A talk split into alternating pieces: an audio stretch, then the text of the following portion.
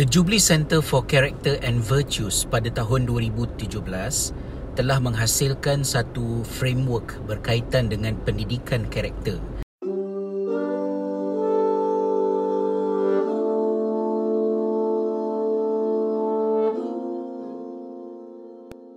Ditekankan di dalam framework berkenaan bahawa karakter dipelajari oleh kanak-kanak di sekolah melalui tiga saluran yang pertama disebut sebagai court, yang kedua disebut sebagai sort dan yang ketiganya adalah thought.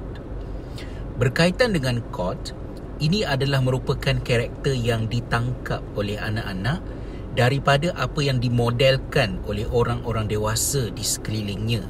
Maknanya uh, tingkah laku yang baik, kejujuran, um, sifat amanah, berbudi bahasa uh, adalah apa yang kanak-kanak pelajari daripada apa yang dimodelkan oleh guru-guru dan juga ibu bapa.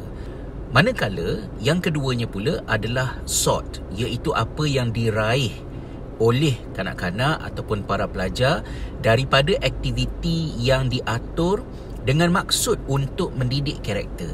Contohnya, di sekolah-sekolah dijalankan uh, pembelajaran berasaskan kepada projek Maka kalau pendidikan karakter itu diberikan perhatian, maknanya perhatian yang diberikan oleh guru itu bukan hanya kepada hasil akhir di hujung projek tersebut untuk menentukan berjaya ke tidak berjaya tetapi guru memantau bagaimanakah pelajar-pelajar ketika menjalankan projek tersebut um, mengendalikan masalah cabaran um, mengatur mesyuarat.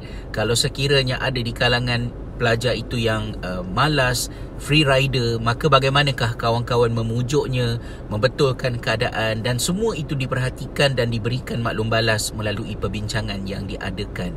Maka uh, karakter terpuji yang terhasil daripada aktiviti berkenaan ialah apa yang jatuh di dalam kategori sort ini tidak boleh berlaku secara kita katakan uh, kebetulan. Ya ada pelajar yang dapat ada pelajar yang tak dapat. Ia tidak lestari ia tidak sustain.